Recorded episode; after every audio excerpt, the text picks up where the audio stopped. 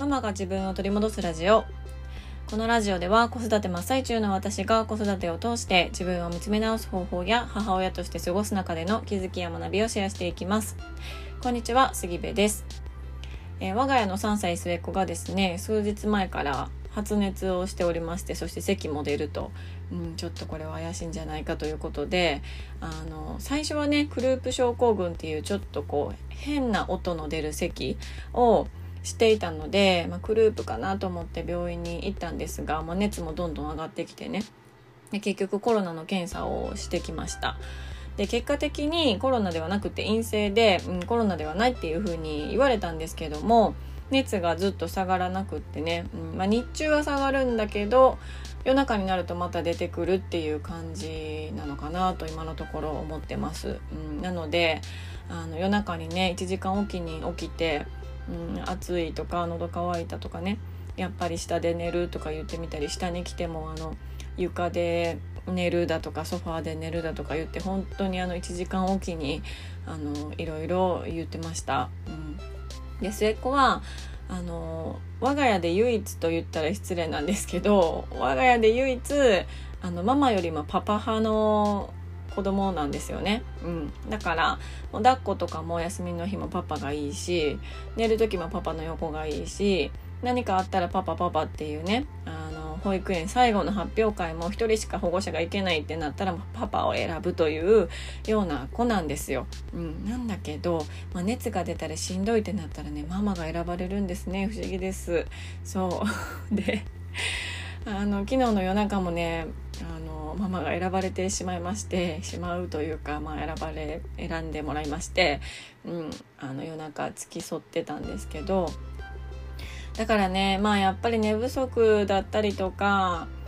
あの体調が悪いとまあまあ今回は食欲もあるし機嫌もそこまで悪くはないんですけどでもまあ万全じゃないからね、うん、それにこう付き合っているとこちらもやっぱり疲れが溜まってくるわけなんですよね。そう。ということでえー、今日のテーマなんですが今日のテーマは疲れた時にツイッターは見ないというテーマでお話をしようと思います。これはですね別にあのツイッターをディスっているわけではないんです。そうないんだけど私が意識していること。はもう疲れた時にツイッターは見ないというのを結構本当に意識して徹底しているんですね。うん。でそもそも、まあ、心と体はつながっていると思っていてで体が疲れていると心もすごく疲れているしどうしても心が疲れているとね、まあ、ネガティブになりがちだったりとか、まあ、後ろ向きになりがちだったりとかいつもは気にならないことも気にしたりだとかっていう風にまあなりがちなのかなと思うんですよね。うん。でまあそんなちょっと心が疲れている若干後ろ向きっていう時も、まあ、人間だから、ね、な感情の波があったりとか、まあ、ホルモンのバランスがあったりとか、まあ、そんな日ももちろんあるんですよ。そんな日があっていいと思うんですよね。むしろないと困るぐらい。うん、なんだけどそんな時のあのツイッターっていうのはね本当にちょっと相性悪いなと思うんですよね。うん、疲れた心とツイッターっていうのは本当に相性が悪い。とまああのこれまでまあ、ツイッターそこまでめちゃくちゃ利用しているかというとそうではないんですがまあプライベートで使っていた時もそうだし、まあ、今はねあのこのハローミーママのツイッターアカウントということで使っているんですが今もそうだしまあ何年かかれこれ10年ぐらいですかねツイッターをまあ軽く見てきてあの最近はそんなことを思ってます。うんで SNS もいろいろありますけどそれぞれの SNS にあの色があると思っていてまあまあこれはカテゴライズして言うので一概には言えないですけどねでもインスタとかは結構こう写真で見せてくれているしまあ、どっちかというとキラキラとかまでいかなくても、まあ、ポジティブ系の内容が多いのかなと感じるんですね。うん、ただ一方でツイッターというのは写真がなくってしかも本当にあの一言二言入力して投稿できるっていう手軽さもあって結構こう愚痴系とか若干こうネガティブ寄りな内容が、まあ、多いのかなと思うんですね。うん、まあまあこれも何というかアルゴリズムでね自分が好きそうなものが出てくるそして私のツイッターに出てきているものが結構愚痴系ということはまあそういうことどういうことって思ってるんですけど。そうそう。まあ結構私はねあの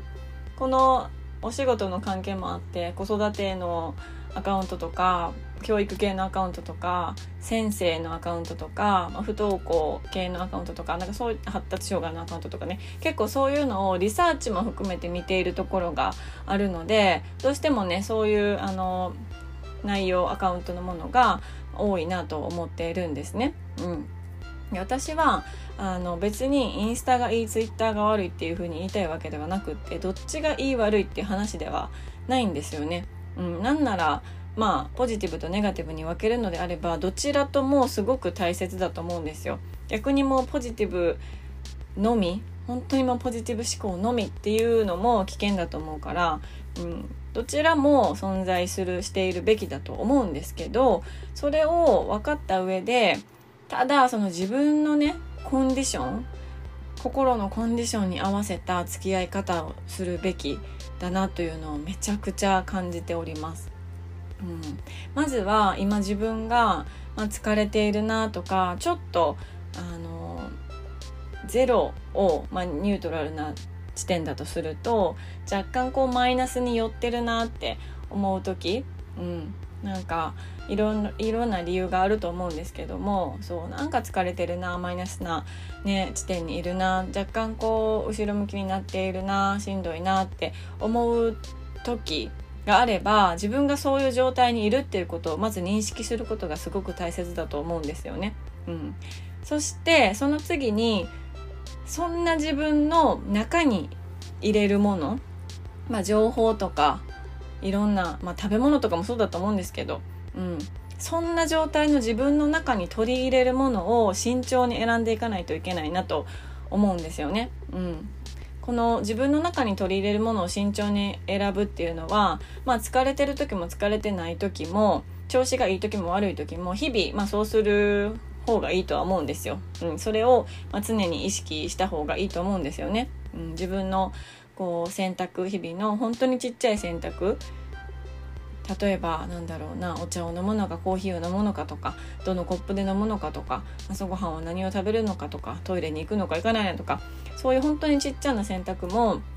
自分の選択をねもっと真剣に尊重するべきだし、まあ、それが結局自分を大切にすることにつながってで自分で自分を大切にしていないと結局その周りにも分けられないというか周りを結局助けることができなかったりとか大切な人を守ることができなかったりっていうところにどんどんつながっていくのかなと思うんですけど、うんうん、そうだからね本当にまずは自分の心の状態とか体調とかの状態を認識すること、うん、でそれを分かった上で自分のコンディションを分かった上でうまく情報だったり SNS だったりまあニュースとかもそうですよね、うん、とこう付き合っていかないといけないなと思わされております。うん、で私はねすごくあの感情移入しやすいし本当に悲しいニュースとかを見るとかなり引っ張られやすいんですよね。衝撃的な映画とかを見ても本当に何年も何年も引きずる。あの 映像が頭によみがえるみたいな感じであのこれはまあ何度かこのねポッドキャストの中でもお話ししてるんですが本当に引きずられやすい性格で影響されやすい性格だからこそ、うん、そことの距離をちゃんと自分で選んでいかないといけないなと、うん、思ってます。そう。でニュースもほとんどあのテレビでは見なくなりましたしネットニュースもその出どころをちゃんと何て言うのかな確認してあの見ないといけないなと思っているし、うん、特に SNS だったりとか YouTube とかねそういうところで流れている情報はそれって本当まず本当なのかどうかとか、うん、そこにこう何て言うのかな自分自身のストーリーを乗せすぎていないかとか,、うん、なんかそこは距離をね置かないといけないなとすごくすごく思っております。はい。そうそう。でやっぱりあの私もですけど私たちはお母さんなのであの何て言うのかな、まあ、お母さんじゃなくてもそうだけどでもボロボロになるわけにはいかないんですよね。身も心も。うん、だってあのめちゃくちゃ身も心もボロボロにすり減っていそうな人に「ちょっとすいませんこの荷物持ってもらえますか?」ってあの頼まへんやろっていう話ちゃうかなと思うんですよね。うん、なんかちょっとすいません助けてくださいとかちょっとすいません支えてくださいって頼む人ってきっとあの自分自身がきちんと立てていて何て言うのかな本当にこう助けてくれそうな人に頼むと思うんですよもし何かを頼む時って。うん、きっとそのお母さんという役割親という役割を担う人ってボロボロの身も心もボロボロですり減っていたらいけないんじゃないかなと思うんですよね。うん、ちゃんとしっかり立っていて私も満たされています。だから子どもたちもあの満たすことができますというスタンス、うん、難しいけど。そう。実際にはいろいろ難しいこともあるけどでもなんかそういうスタンスであの行かないといけないなというのを、うん、本当に思っております。はい。なんだけどねなんかもう身も心もボロボロのお母さんが私過去の私も含めてですけどすごく多いんじゃないかなと思っていてうん、切なくなるというかね、うん、なんかどうにかならないのかな。どうにかしたいなという思いを込めてこのねポッドキャストも配信している次第です。はい。ということでえー、今日のテーマは疲れた時にツイッターは見ないというテーマでお話をしました。まずね自分のコンディションを認識することと、まあ、そのコンディションを知った上で情報だったりとか自分の中に取り入れるものを選択していくべきだというお話をさせていただきました。最後まで聞いていただきましてありがとうございます、えー、ご意見ご感想あなたのエピソードなどがありましたら